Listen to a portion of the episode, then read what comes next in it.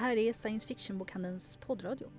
Vi är en podd som handlar om fiktionens fantastiska världar och framtidsvisioner. Jag heter Jenny. Och jag heter Gabriella.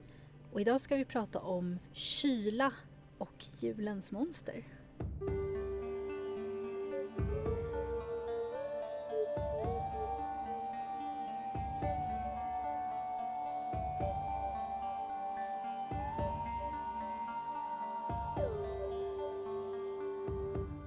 Vi tänkte att om det inte ligger snö på taken så får det vara snö i podden. Och vi har sällskap av Andreas Palmqvist som tillsammans med Peter Bergting har skrivit boken Julens Monster lite senare i programmet.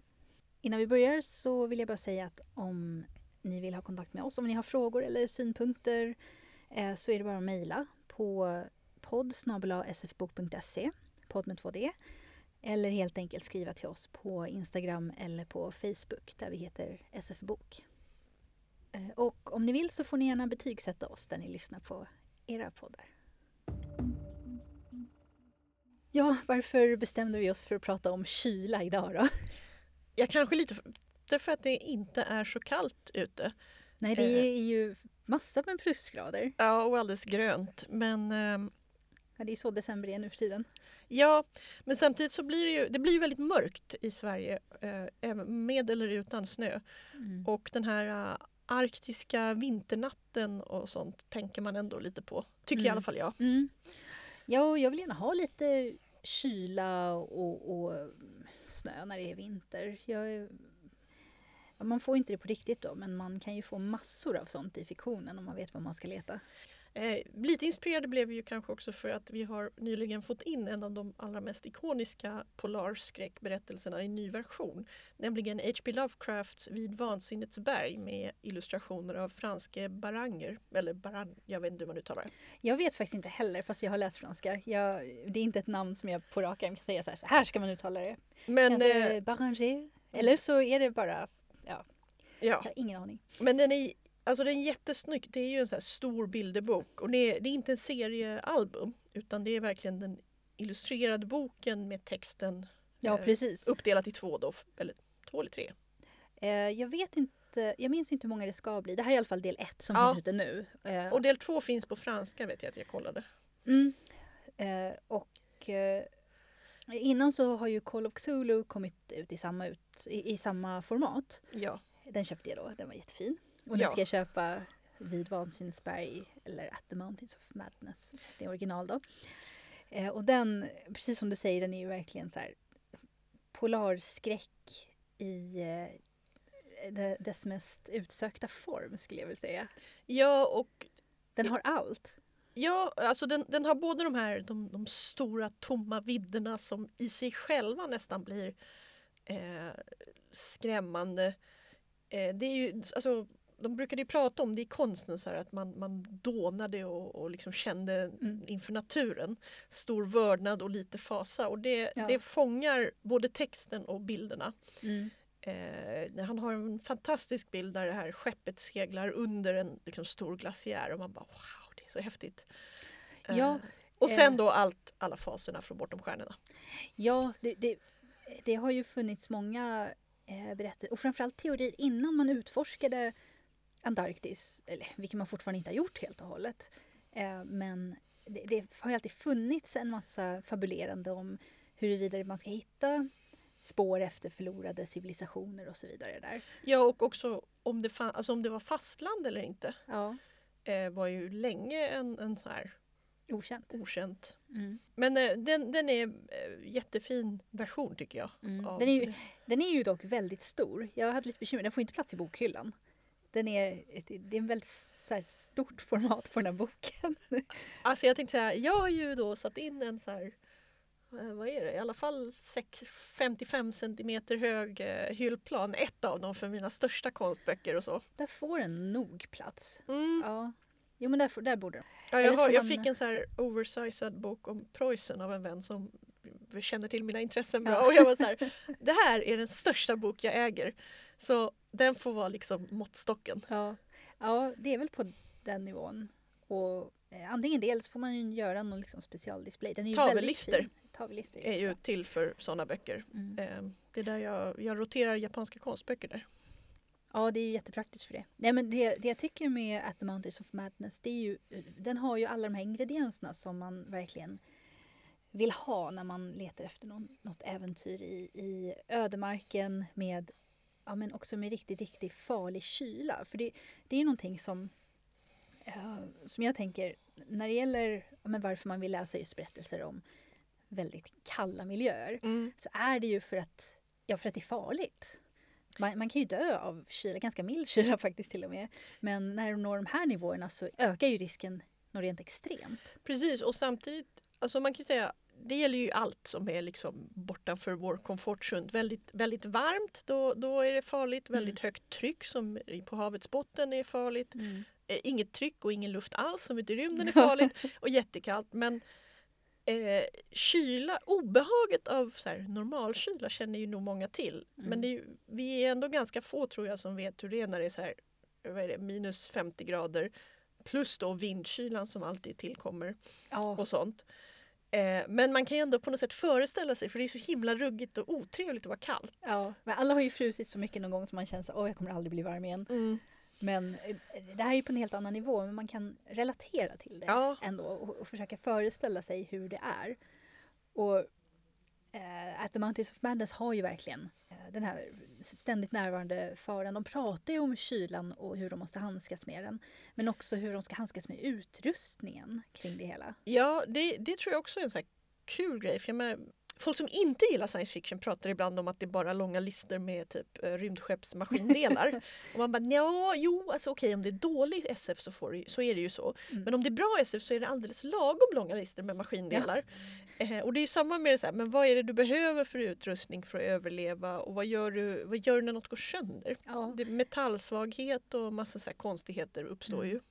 Ja, och saker och ting kan ju frysa till ordentligt. Det vet ju alla som har försökt åka tåg mellan olika städer i vintersverige när det faktiskt har varit kallt. Och tåget står stilla i flera timmar för att någon växel har bara frusit någonstans. Jag tänkte säga, våra tåg står ibland stilla när det är varmt eller kallt eller löv eller semester. En av de anledningar som finns. Ja. Vilket för övrigt jag fick höra en gång berodde på att någon hade bara stulit koppartråden som skulle värma upp växeln, leda värmen. Ja, men det för oss ju in på det andra. Om man är på typ Antarktis, säger vi, eller Pluto, också en så här kall plats, och någonting snor en sak från dig eller bara dyker upp och bara knackar på dörren, vet du, då är det ju så här, det där är ingen säl.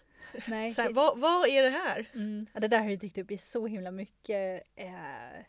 Fast apropå kyla och Pluto, jag tänker ju alltid på det här avsnittet från Galaxy Express 999.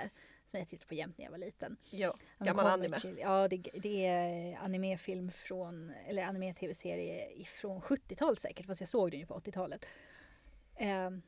När de färdas med rymdtåg så kommer de till planeten Pluto, som kallas för gravplaneten, och där liksom tusentals människokroppar ligger infrusna i isen för att de har övergivit sina mänskliga kroppar för att få mekaniska kroppar. Och det är så kusligt på något vis. Hela miljön och just också de här kalla, vidsträckta vidderna. Det blir ju så tyst också. Ja, nu är jag inte säker på att det är den här boken jag tänker på. Men jag tror att en av de första böckerna jag läste som var så här, Möt kylan på Pluto, var förmodligen Heinleins Have space suit will travel. Eller Egen rymdräkt finnes, som den hette på mitt bibliotek. Ja. Där det i senare delen av boken så går de runt på Pluto och liksom det är väl personens skor håller på att frysa sönder. Det är liksom en väldigt kort sträcka de ska färdas, men den där rymddräkten är inte anpassad för de här extrema temperaturerna. Och men fasan i det här att frysa ihjäl och bara domna bort är stark. Ja, och det är såna faror som är svåra att bemöta, för man kan inte komma undan den. Nej. Och man kan inte egentligen göra någonting åt den heller. Det är väldigt stort, obarmhärtigt, opersonligt samtidigt. Det är nog därför Lovecraftianska faser gifter sig så bra med den här. För att det är liksom arktisk kyla bryr sig inte om en. Det är inte en joker besatt av sin Batman. Det är bara kallt och du är i vägen. Men sen finns det ju alltså en del av de andra stora så här, kalla klassikerna. Den ena är ju John Carpenter's The Thing. Ja, där det liksom det finns något mer än kylan som är farligt. Mm. Jag vet, jag såg den filmen för bara några år sedan. Mm. Den är ju rätt så gammal. Var det en klassikervisning eller? Nej, jag köpte den och tittade på den hemma bara. Till slut egen klassikervisning. Till slut kom jag mig för. Det händer också ibland att jag faktiskt gör någonting som jag har planerat i flera år. Ja. Någon sällsutgång sådär. Det är ju en väldigt spännande film. Ja. Den är ju bra. Överlag så är det just det här att någonting främmande dyker ju upp. Eftersom de är så på en så enslig plats. Mm. Och de vet liksom vilka som ska vara där. Ja. Så blir det ju dubbelt hemskt. För att vad kan det vara som dyker upp på den här ensliga platsen som inte är dem? För att det kommer en annan expedition till exempel så blir man ju medveten om det på ett annat sätt. För det krävs ju ganska mycket för att färdas till de här platserna. Man behöver väldigt mycket utrustning, man behöver vissa typer av fordon. Det är ganska stort också. Ja, man kan ju inte vara själv heller. Nej. Jag rekommenderar filmen. Jag lyckades ju se den helt ospoilad efter så här, inte 40 år som att den har funnits. Men... Jag har sett leranimationsversionen som någon hade gjort och lagt på YouTube. Den var fantastisk. Ja, det tror jag säkert. Så att om man redan har sett ett ting kan man försöka hitta den på YouTube. Jag kommer inte ihåg vad den hette, men den borde inte vara så svår att gräva fram. Det är så här, man bara, jag är inte ens så inne på skräckfilm, men din passion värmer. Ja, och det här är ju filmen också från 1982. Det finns ju minst en version till som är äldre. Men inte lika bra har jag hört. Men jag har inte själv sett den så jag ska inte yttra mig kanske. Och sen den bok som, nu är den ju känd, men liksom för det är The Terror av Dan Simmons. Ja, den blev en tv-serie rätt så nyligen. Precis, men även innan det så var det liksom den, skulle jag säga, kylskräck som alla var så här, det här är nog den bästa boken i genren. Mm. Alltså, Lovecrafts At the Mountains of Madness är ju inte jätteläskig på det sättet. Nej, det är ju faktiskt inte skräck på det sättet. Det handlar ju mycket mer om att upptäcka någonting medan någonting stort och okänt lurar liksom i kulisserna kan man väl säga. Ja, och sen, men det är mer det här mötet med det okända, det sublima, det var det uttrycket jag letade efter förut. Ja. Och sen då, det här är lite spoiler, men det är ju en gammal berättelse. Att det kanske blir värre, för folk kommer fortsätta lägga näsan i blöt när de inte borde. Ja. Men Simmons bok, den utgår ifrån den här John Franklins polarexpedition. 1846 var det tydligen. En av många som det gick dåligt för. Ja, det gjorde ju lite värre också. Ja. Att liksom man är så här, okej, det fanns inga hemska monster i liksom verkligheten, men det behövdes inte. Nej, det är ju så att folk har ju försökt nå Nordpolen och olika oländiga platser i alla tider för att av ren liksom upptäckarglädje. Men alltså farorna har ju varit så otroligt mycket större när utrustningen har varit mindre avancerad. Ja, och sen var det ju de här nordost- och nordvästpassagerna var ju ett stort sökande, och det var rent ekonomiskt att om man undviker tullar och sånt. Men en serie som jag tror jag tipsat om ett par gånger i podden, men jag kan tipsa om den igen, för den utspelas i också kallt och som också har en ekonomisk bakgrund, men drivs mycket tycker jag i berättelsen av upptäckarglädje. Det är ju mangan Golden Kamuy, som jag brukar beskriva som jakten på den försvunna Ainu-skatten. För det är väldigt mycket Indiana Jones-känsla över berättelsen, och de letar efter straffångar med tatueringar. Men det är också en upptäckt av och hyllning till den nordligaste större japanska ön, ska vi säga. Det finns några små kalla klippor i Hokkaido och urbefolkningen där. Mm. Och nu när de har kommit in i mangan ett tag så har de ju åkt över till... Ryssland och så här Kamchatka halvön och så. Nu är vi verkligen ute i delar av världen som jag har noll koll på. Ja, och det där är ju någonting som dyker upp ibland bara som delar i andra berättelser. Men just det här utforskandet av hur måste man leva på en sån plats? Mm. Vad behövs liksom? Hur måste man anpassa sig för att överleva under de omständigheterna som råder liksom, i norra Sibirien eller på Hokkaido om man liksom... Eller Kanada om man går tillbaka till Jack London. Ja. Ja, men precis. Det finns ju väldigt många olika versioner. Mm. Och det där tror jag också att många är fascinerade av. Liksom hur, att utforska liksom, mekaniken bakom alltihopa och hur... vad finns det att äta? Liksom? Hur tillreder man mat? Vad måste man bygga för slags bostäder? Alltså det här är ju också på en teknologisk nivå som är för industrialistisk. Ja, det beror ju lite på. För det kan ju vara kul både att läsa historiska äventyr som Golden Kamuy är. Mm. Fast inte för industriell i och för sig, va? Den nej, 1907 eller något sånt. Ja. Så det är tidig industrialism. Strax efter rysk-japanska kriget. Men det finns ju också en del alltså science fiction i framtiden där det handlar om typ klimatförändringar eller att människor eller utomjordingar av olika anledningar behöver bosätta sig på ganska extrema platser. Ja. Antingen för att det finns någon naturresurs eller det är trångt eller så. Kim Stanley Robinson har ju skrivit mycket, flera böcker där som ändå, en del är liksom ganska vild SF, men han brukar ju förankra sitt världsbygge och sina rymdkolonier så mycket som möjligt i aktuell vetenskap. Mm. Och om man vill läsa just kyla så tror jag det är uppföljaren till 40 Signs of Rain, 50 degrees below. Ja. Man hör på namnet. Det är nästa bok. Ja, men det handlar liksom om så här extrem köldknäpp här på jorden och vad det gör med vår värld och hur mycket som inte längre funkar. Mm. Bara en sån sak som om man har varit någon gång när det har varit riktigt kallt och försökt ha med sig mobilen och upptäcker att batteriet så här tokdör på en halvtimme och man bara, oj då. Ja. Jag har ju många telefoner som bara stänger av sig liksom när det blir för kallt. Jag var uppe i Norrland på en marknad en gång. Ja. Och det var... På den här stora marknaden, va? Ja, precis. Jokkmokks vintermarknad. Ja. Det var ju en av försäljarna där. Han hade sin mobil insydd typ i sin så här, skinnhandske. Jaha. Det är första stället jag sett där folk verkligen... Men du vet, det är marknadsknallare. De står ute hela dagarna i... minus 24 grader och jag bara, nu förstår jag varför ni har här päls och skinn. Och det var för han använde iSet eller något sånt. Och han bara, nej men då funkar det för då, du vet, då ligger den mot hans hand och då håller ju kroppsvärmen, alltså, det var människor... ett hemmahack. Ja, men människor alstrar ju ganska mycket värme och energi i allmänhet. Därför det finns så mycket det är därför folk jobbar så mycket med teknik när det gäller miljövänliga hus och så. Mm. Att de ska värmas upp av människorna som bor i husen.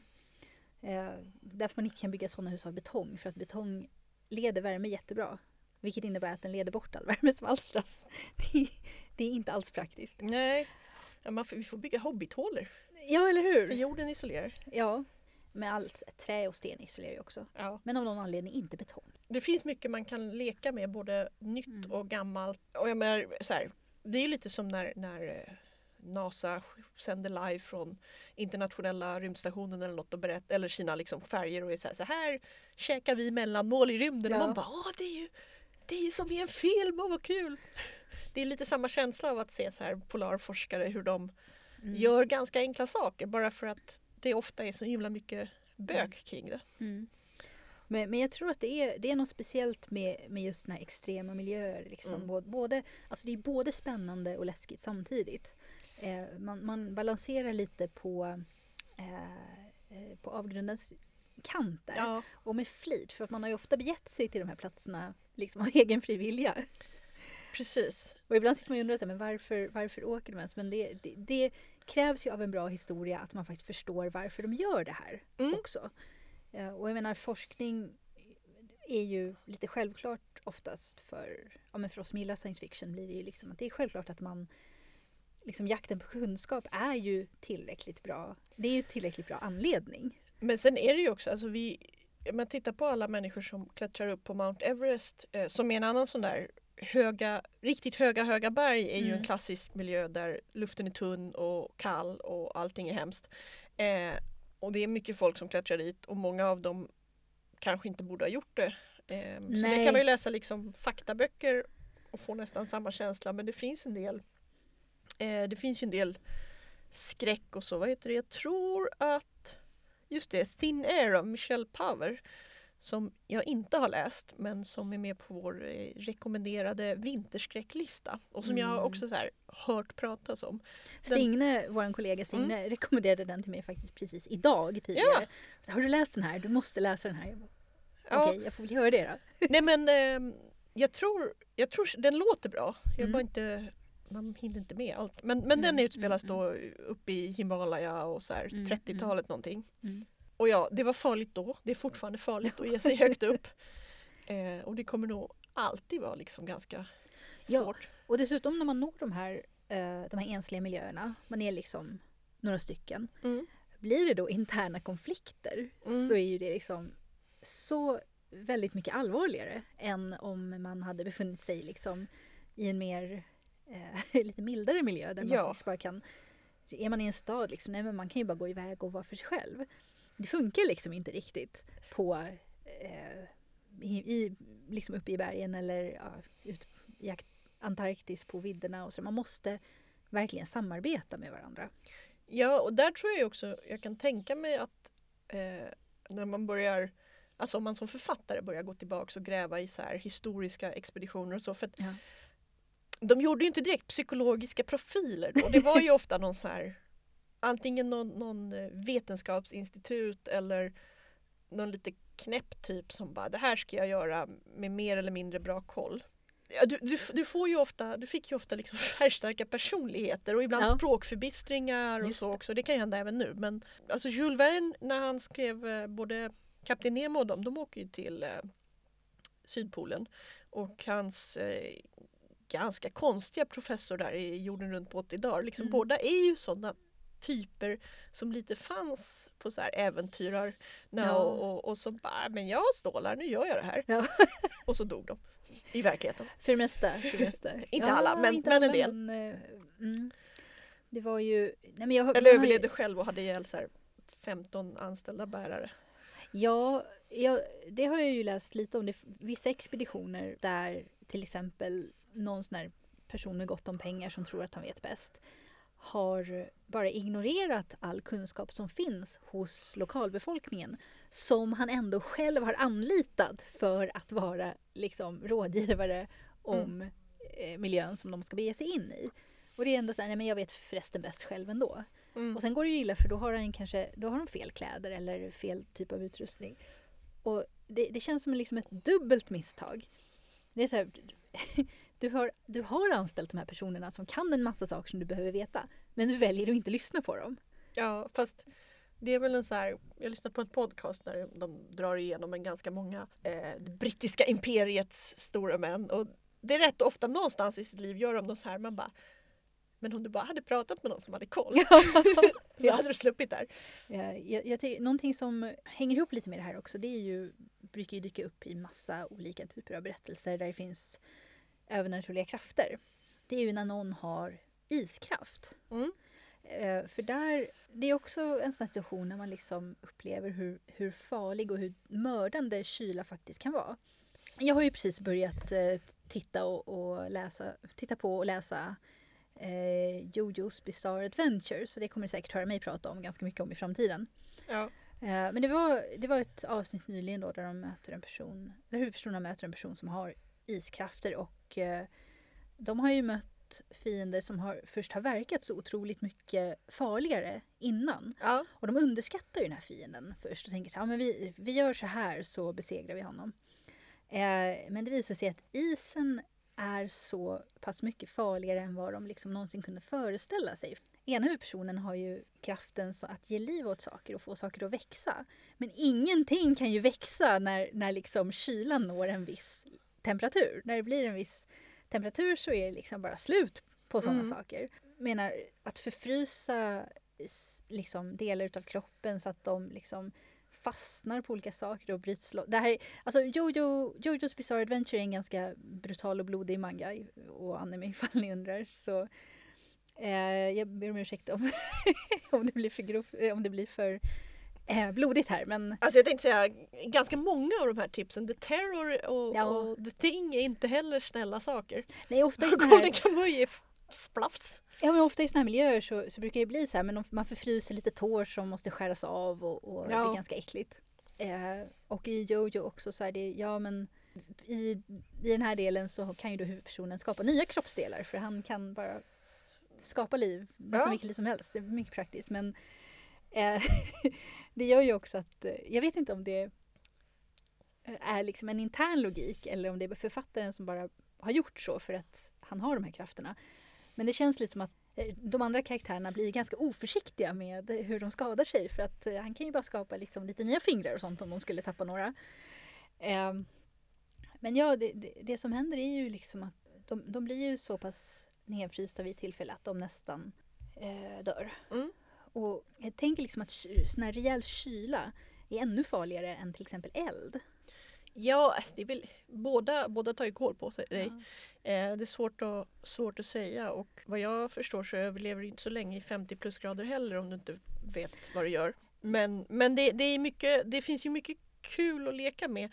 Alltså det finns ju Saharaöknen och så, men de andra platserna på jorden som är väldigt, väldigt, väldigt varma är ju ofta vulkaner. Och där måste man ju slänga ut liksom all realism. Det här när folk hoppar runt på stenar i lava och grejer. För man bara, men de skulle ju gasas ihjäl, och det finns... Ja, men som när man bara håller handen några centimeter ovanför en varm spisplatta känner man ju värmen. Ja. Det är samma med en vulkan. Så du kan gå kallare än du kan gå liksom varmt om du stannar på miljöer här i jorden och inte involverar eldbollar. Men jag tror att de flesta är ganska... Det är svårt att förstå hur hett magma faktiskt är.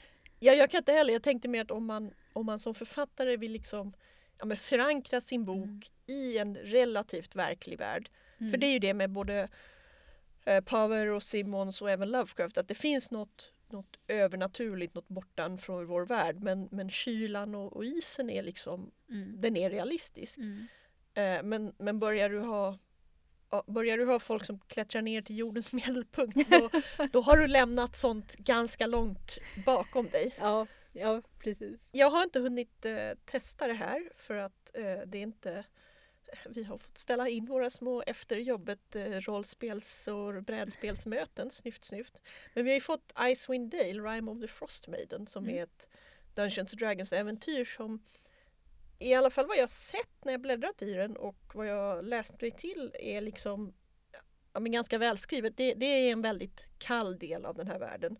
North of Faerun tydligen, som jag inte vet vad det är för jag har dålig koll på D&D-geografi. Men det är kallt och det är mycket så här ismonster och miljön.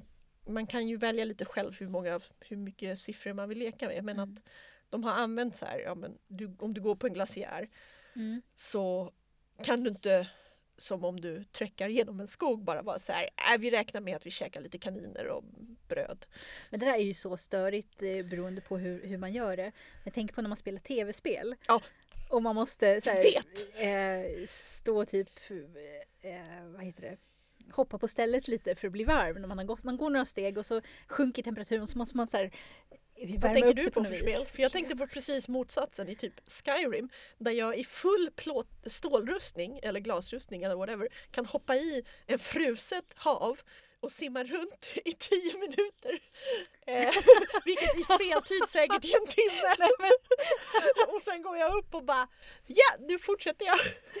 Ja, det kanske är lite väl... Nej, men, det finns liksom ingen temperatur minus om du inte laddar ner någon fangjord fix. Men jag vet att det var original Final Fantasy 7. Ja. När man är på ett visst ställe, för det här är ju liksom begränsat till en viss plats då, men där åker man ju också till nordligare breddgrader och måste men där byter de ju aldrig kläder å andra sidan, de tar ju inte på sig några jackor eller så. Liksom, tv-spel har ju sina brister, framförallt de här äldre där grafiken var extremt begränsad, men där var det ju faktiskt en bit av spelet där man var tvungen att pausa lite då och värma upp sig, för att annars frös man ihjäl bara, eller snarare man frös och svimmade och så blev man räddad av någon så här förbipasserande och så blev tillbaks till början av där man var.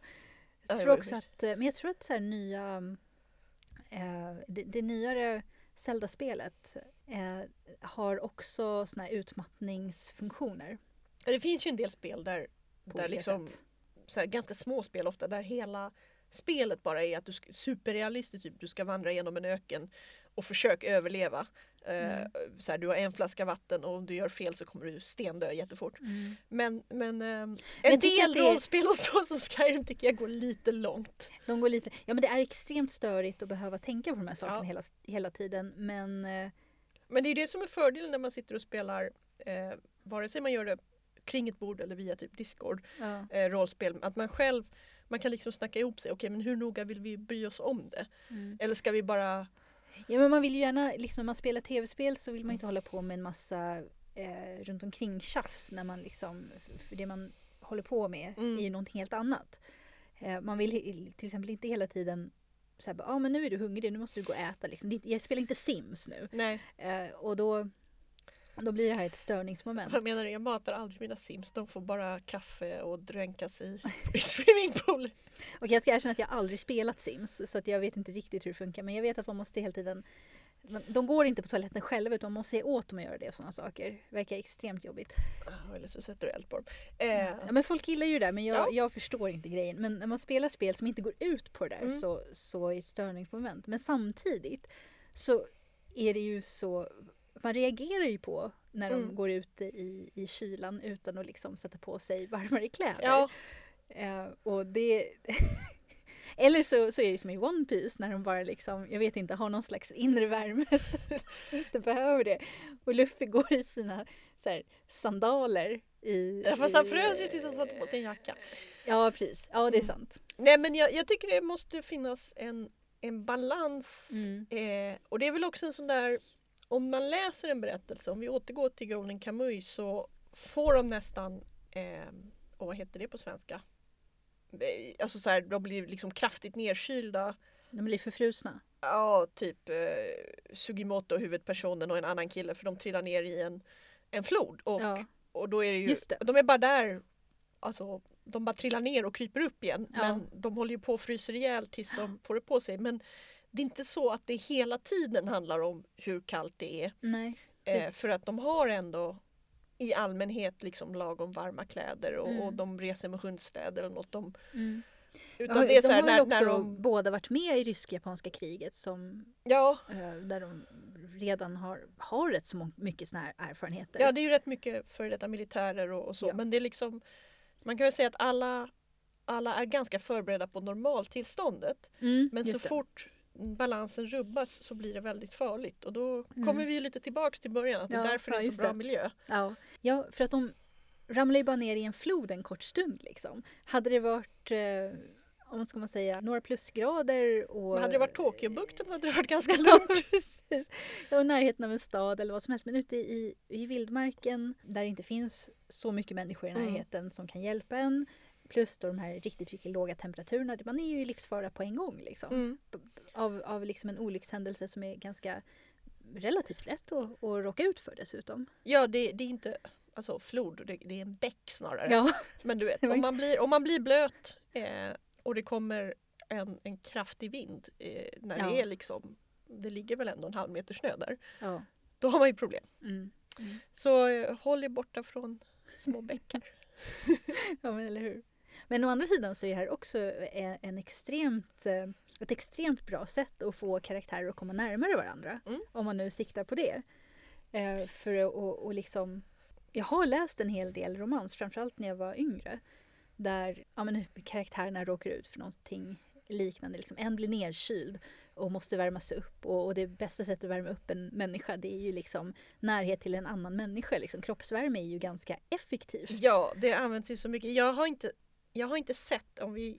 Den här såg jag idag att den har kommit in, och jag vet inte om det är med. Men jag tycker det är J.R. Wards A Warm Heart in Winter. Och det är hon som har skrivit den här Black Dagger Brotherhood med otroligt sexiga vampyrer. Alltså det är typ Edward slängde i väggen. Ja, just det. Jag har inte läst någon av dem. Jag vet ju precis vilka det är. Det här är typ... Den här handlar om flera olika av de paren. För ofta är det så att varje bok handlar om liksom ett par. Men det är en julberättelse i den världen. Och jag bara, alltså... Om hon inte har låtit några bli kalla, fast i och för sig de är vampyrer, kan vampyrer värma upp varandra? Ja, men någon borde få gosa lite. En bra lite. Fråga. Annars... Ja. Jag blev nästan lite nyfiken nu. Hur har hon... Hennes vampyrer är ju för sig ganska mänskliga. Ja. Gud, det var ett tag, så länge sedan jag läste den där boken. De dricker bara blod från sin partner som inte dödar dem. Och så är det några så andra elaka människor som vill ha ihjäl dem eller något. Men det ångar till i de här böckerna. Mm. Ganska snabbt dessutom. Ja, men det visar ju bara att liksom, man kan ju använda kyla på så många olika sätt i väldigt olika typer av berättelser. Alltså allt ifrån skräck till romans. Liksom. Ja. Nu har vi pratat på ett bra tag om kyla. Och vi kommer ju få besök nu av Andreas Palmqvist som tillsammans med Peter Bergting har skrivit Julens Monster. Julen har ju inte direkt med kyla att göra, men för oss här i Sverige så har den ju alltid hört ihop med vinter och för mig i alla fall också med snö och kyla och sånt. Och ja, du kommer ju prata med honom. Ja, vi hörs efter plinget. Precis. Då har jag med mig Andreas Palmqvist som har skrivit boken Julens Monster som nu har kommit i en utökad upplaga och vi ska prata lite om den. Hej Andreas! Hejsan, tack så mycket! Ja, jag tänkte... Vill du bara börja med att presentera boken lite kort för oss? Ja, det är alltså Julens Monster är en bok som har väldigt genomillustrerad av Peter Bergting som jag var väldigt glad till att få till just den här boken. Och det är 15 olika kapitel som är upplagda som så att först så är det en spännande förhoppningsvis historia och sen i slutet så kommer lite fakta om det här. Men det är olika monster som alla har koppling till julen och som är fasansfulla och läskiga och framförallt man har trott på dem på riktigt. Så Grinchen är till exempel inte med utan kriteriet är att alla har varit varelser som man har trott på. Jag läste den här när den kom förra julen och var då jättebesviken för då var det typ 18 december. Jag bara, nej, vi skulle ju ha poddat med dig. Och kanske Peter också, men nu hann vi inte. Så att det var så kul när den kom igen. Och vi bara, då kan man ju ta och passa på nu. Ja, och vi kan säga att stackars Peter har corona. Ja. Så det är därför inte han är med. Precis, men jag hoppas han är på vettringsvägen. Ja. Inte riktigt än. Men den är jättebra. Vi sorterar den på barnhyllan, men den funkar verkligen för vuxna också. Det är både intressanta historier och kul fakta. Alltså även om man är rätt inne på mytologi så tycker jag man får mycket nytt till sig med den här boken. Ja, alltså det var mycket nytt för mig också ska jag säga. För att jag var från början, jag hade lite vag koll på Krampus självklart och så. Men jag hade inte förstått hur många det faktiskt fanns. Hur brett det här var och liksom i stora delar av världen som det finns och så. Så att det var liksom nytt för mig med när jag började göra research. Ja, och de är ofta, hur ska jag säga, de verkar ganska lokala. Ja, men som du sa, Krampus, julbocken är väl med och lite klart. Andra så här. Men... Det är de kända, liksom. Precis. Krampus och julbocken är de som alla känner till. Eller men sen har man ju, även från Europa, monster som man inte har hört talas om, trots att man säger, men vadå, tyska sagor har vi väl ändå rätt bra koll på, men inte all folklor och alla monster. Nej, men grejen är att man har liksom lite tystat ner. Vissa finns ju kvar, men i kastrerad form kan man säga. Det finns ju till exempel det spanska julmonstret Olentzero som är en väldigt häftig historia, som är som en jätte från början. Han har så här långa böjda knivar som han går runt med. För han attackerar barn som vägrar gå och lägga sig. Men Olentzero finns nu också. Men då har han inte knivar längre. Utan de har man liksom plockat bort. Och det här gäller flera monstren. Att om de finns kvar så är de i en lite mjukare och gulligare version. Ja, och jag vet att jag känner igen den ryska typ Baba Jaga. Ja, nej, Ded Moroz har jag sett bilder på. För han har väldigt vackra kläder, ofta illustrationer. Ja. Men han var ju mycket mindre trevlig än man tänker så här, ryska tomten som har en snygg blå kappa som bara, fast om du är oartig då fryser han dig till is. Sen... Ja, jo men han är typiskt sån. Det var ju den kommunistiska versionen av tomten. De gillade ju inte julen så mycket i Sovjetunionen. Men det morras till ett man också. Så Baba Jaga är också rysk. Ja. Men det är ju häxan snarare. Precis, hon är ju mer allround hela tiden. Exakt. Men visst är han äldre än kommunismen, Deadmore Oz? Det står i boken också. Han är mycket äldre, men han plockades upp. Jag förstår. Men det, just med Baba Jaga är det så kul att man märker att det här har ju verkligen skrämt folk på riktigt. För att jag har en dotter som är 18 år och så hade hon en kompis hemma. Och så låg den här boken framme. Så ja, vad kul och vad gulligt. Hon är 18 som tyckte mest var gulligt och sådär. Men sen så sa jag, för hon kommer från Ryssland. Och så bara är Baba Jaga med. Och så hon blev helt blek. För hennes ryska mamma har ju skrämt henne med Baba Jaga. Och Baba Jaga då, hon bor i ett hus med ett staket av skelett. Och så bor hon i ett hus som är på ett enormt kycklingben. Och hon kommer hem till barnen under julen och stjäl deras julklappar. Och det var så häftigt att se liksom, att det här är läskigt på riktigt. För även idag. För vissa. Det var hennes barndom. Det förstår jag. Men hur kommer det sig att man gör en bok om julens monster just? Ja, alltså dels, jag älskar julen och jag har gärna velat göra en julbok. Men då var det just det att man ville ju helst göra någon lite annorlunda vinkel på det. Och då var det just, jag gillar att bläddra i historietidningar och så såg jag en bild på Krampus.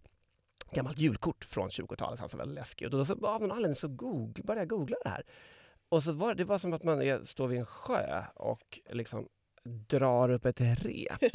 Och så bara så här, ästa monster och fler. Och då öppnade hela den här världen upp sig. Och då förstod jag att det här skulle kunna vara en jättekul bok. Men så fick jag skynda mig på att skriva så att den hann komma till förra julen då. Men sen så sålde den slut ganska fort. Ja. Men problemet med julböcker är ju att det var ingen poäng att trycka en ny upplaga. För den skulle vara klar typ 26 december och då vill ingen ha den. Liksom. Nej. Så då gjorde vi istället så att vi gjorde en ny upplaga till i år med lite nya julvarulvar och sånt där.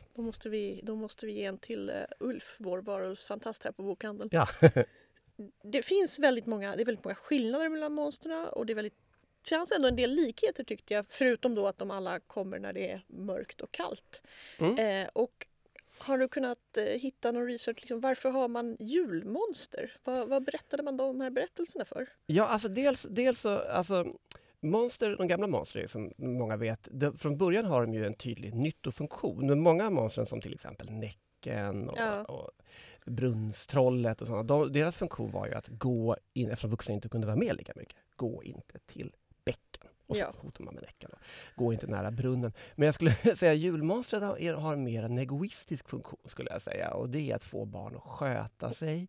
Att städa. Så det är gemensamma. Förutom att väldigt många använder piska. Så de behöver mycket om piska. Så skulle jag säga det är den stora gemensamma faktorn. Att de kommer till, som till exempel den isländska julkatten och hennes matte. Gryla. Då är det helt enkelt så att barn på Island förr fick jobba väldigt hårt. Och enligt då julkattsmyten så var det så att de som jobbade hårt, de fick nya kläder till jul. Men de som inte slet och kämpade lika hårt, de fick ha sina smutsiga kläder. Och då smög julkatten, som var stor som ett hus, smög runt under julnatten. Och tittade in genom fönstret. Och alla barn som hade smutsiga kläder, med andra ord lata barn, rövades bort av julkatten och togs till Gryla, som var ett troll. Ja, och det gick inte så bra för de stackars barnen. Nej, det förtäljer inte riktigt historien, men antagligen inte. Hon till exempel hade 3 olika män, och de första 2 männen åt hon upp. Ja, nej, när man tänker julkatt så först låter det ju gulligt, men sen när det är så stort som ett hus, då blir jag såhär, fast inte, katter är söta, men inte när man är musen. Nej, det är precis vad man är här. De verkar ha lite städmani också, just många av julmonsterna. Tycker jag. De mycket kvastar och skurande och sådär. Ja, alltså min favorit är nästan fru Perchta, som är åt Tysklands håll, Tyskland-Österrike ungefär. Och många julmonster är ju, påminner om tomten i att de är ganska diskreta, de smyger ner för skorstenen och sådär. Men hon kommer flygande och slår upp dörren så och kastar sig in. Och om man då inte har städat och tittar, allting är städat och kollar att golvet är städat. Och om det inte är det så sliter hon upp en kniv och skär upp magen på folk. Och fyller den med hö, magen. Och det förklaras aldrig riktigt varför hon gör det. Det känns som någonting har liksom gått förlorat här över åren eller i översättningen eller någonting. Men en intressant sak, alltså, de här sakerna är faktiskt med i boken. Och man skulle kunna tro, många har ju en fördom mot barnboksvärlden att det är väldigt mycket så här censur och om inte någon har flytväst på så dras upplagan in och om någon röker så är det skandal och så vidare. Och jag blev förvånad över, mitt förlag är ett alfabeta som har gett ut, hur mycket de faktiskt fick vara med. Man kanske lindar in vissa saker, men den är ganska läskig. Förutom en, och det är Svarte Pete, jag kanske uttalar det fel. Den holländska. Han har ju varit i tidningen, eller den traditionen har ju varit i tidningen också många år, liksom om och om igen. Ja, och han är helt enkelt det att folk målar sig i blackface helt enkelt. Han är inte så farligt monster så, men han kopplas till rasism och det är känsligare faktiskt. Ja. Så att han är arg, han är helt enkelt inte med. Nej, men det... Jag tänkte när jag läste, och vi pratade tidigare innan vi satt på mikrofonerna om städningar. Även i Japan där man inte alls firar jul och så har man ju istället nyår som är en stor grej. Och då ska det ju städas och fejas ordentligt i hela huset. Så det verkar vara en sån här internationell, när någonting nytt börjar, vilket det ändå för många kulturer gör efter mörkret så att säga. Då måste det vara rent. Verkligen så. Vi har ju med också ett japanskt monster där. Då är det ju Namahage. Men monstrets funktion här är att barnen ska studera, annars kommer straffet och så. Men vi släppte in nyår också, vi vill ha med ett kinesiskt monster också. Så att nyår och jul kan man säga. Det är med här också. Och Lucia. Det är nog mitt favoritkapitel där om de olika tyska lussemonstrena. De blodiga lucierna. Blaudige Lucia. Ja. Som kommer in och ställer sig framför när man sover och ställer sig och skriker så högt att trumhinnorna nästan spricker och så håller de fram en tom skål och väser. En skål full med blod, en skål full med tarmar. Så en riktigt hemsk väckarklocka helt enkelt. Ja, alltså jag vet att när jag läste om svenska Lucia-traditioner så har de ju förändrats ganska mycket över året. Det var ett period var det ju stora superfester och sen blev det lite mer ordnat och så. Men det är ju också en gammal tradition, eller hur? Hela liksom, Lucia-firandet och så, fast det har ändrat form. Ja, den har ju ändrat form väldigt mycket och det gäller ju även julen som ju ofta har varit som 13, den firas ofta kring den 13 december och 13 dagar före jul och så. Men det har ju varit liksom, både Lucia och jul har ju varit en mörkrets högtid. Precis. Och det är också en tid, och det är därför det är så kopplat till monster, är att det är från det mörkaste, det är tiden på året när demoner kommer fram. Det finns grekiska juldemoner och så. Så att det är nog att det är den mörkaste tiden som har varit det viktigaste. Sen får man inte glömma att väldigt många har också koppling till kristendomen. Många av julmonstren. Till exempel så var det för att man inte skulle födas på samma dag som Jesus. Alltså julafton eller juldagen då. Då de barnen ansågs kunde rövas bort av, uppfostras av demoner. Ja, det är fortfarande inte så bra, för då får man vänta ett helt år på alla sina presenter. Exakt. Men det händer ju i Tyskland idag, det är inget monster, men man firar ju Nikolaustag, det är väl 6 december, då kommer det hur var det nu när jag bodde i Tyskland? Då fick snälla barn lite choklad som ställdes bredvid skorna eller något sånt där man ska ställa ut dem. Det här är också som många länder som har varit flera olika länder förut, så flyttar man 2 kilometer så är man i en ny tradition. Ja, men jag skulle säga med julmonster som har gemensamt att det är, när jag gjorde min research till det här så var det väldigt mycket landsbygd. Mer. Det här är inga stadsmonster till stor del. Jag gillar de svenska väldigt mycket också. Vissa är inte så läskiga men snarare sorgliga. Det finns till exempel att de döda kom tillbaka på julen. Det är en svensk tradition.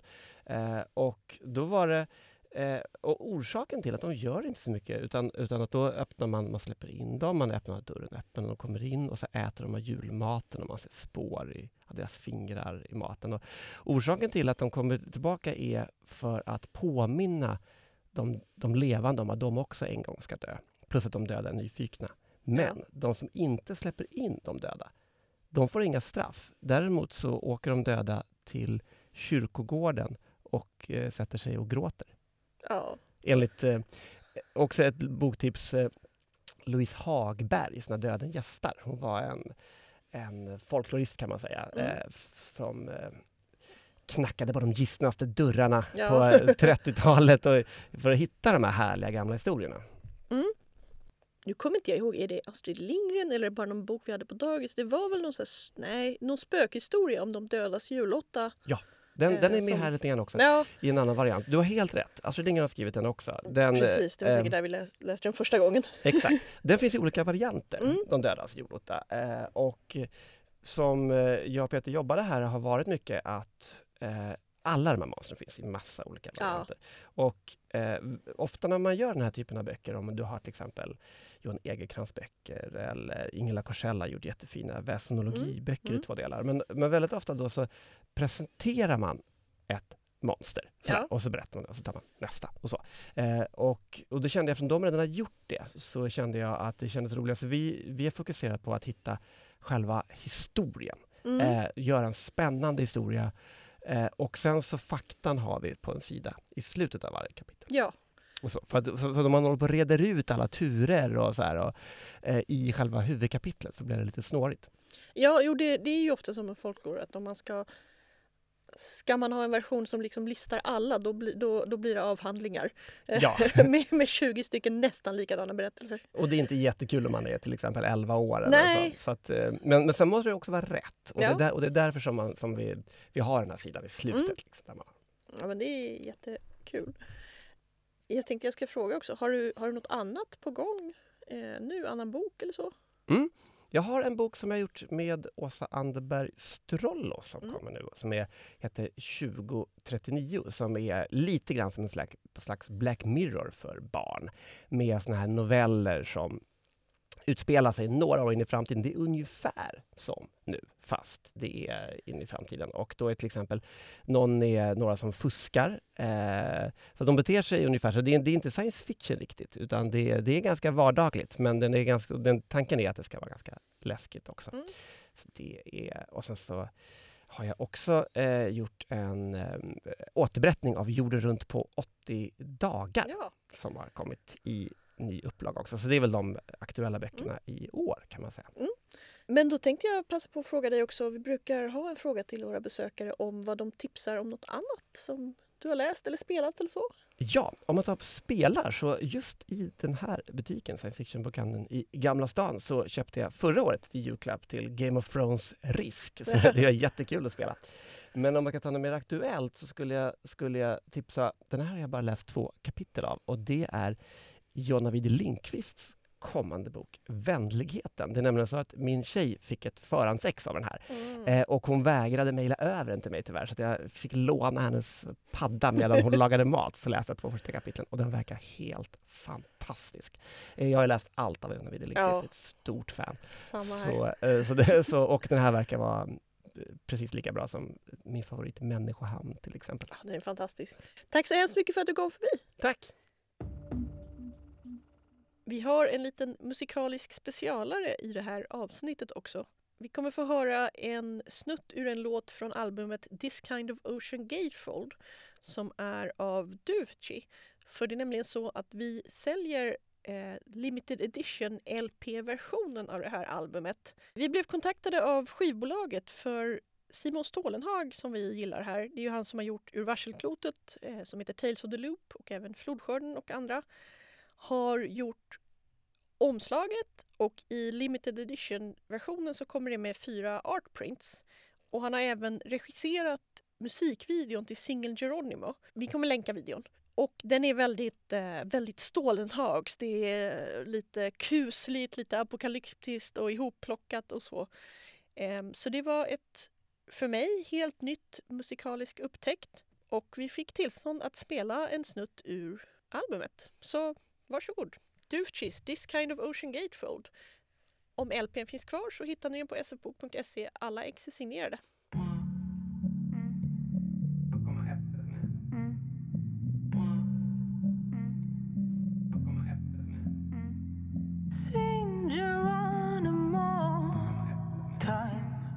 Slipping away home with whiskey I was soft, sipping the finest thought round Geronimo.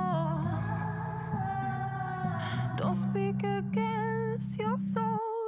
What you thought I wouldn't see.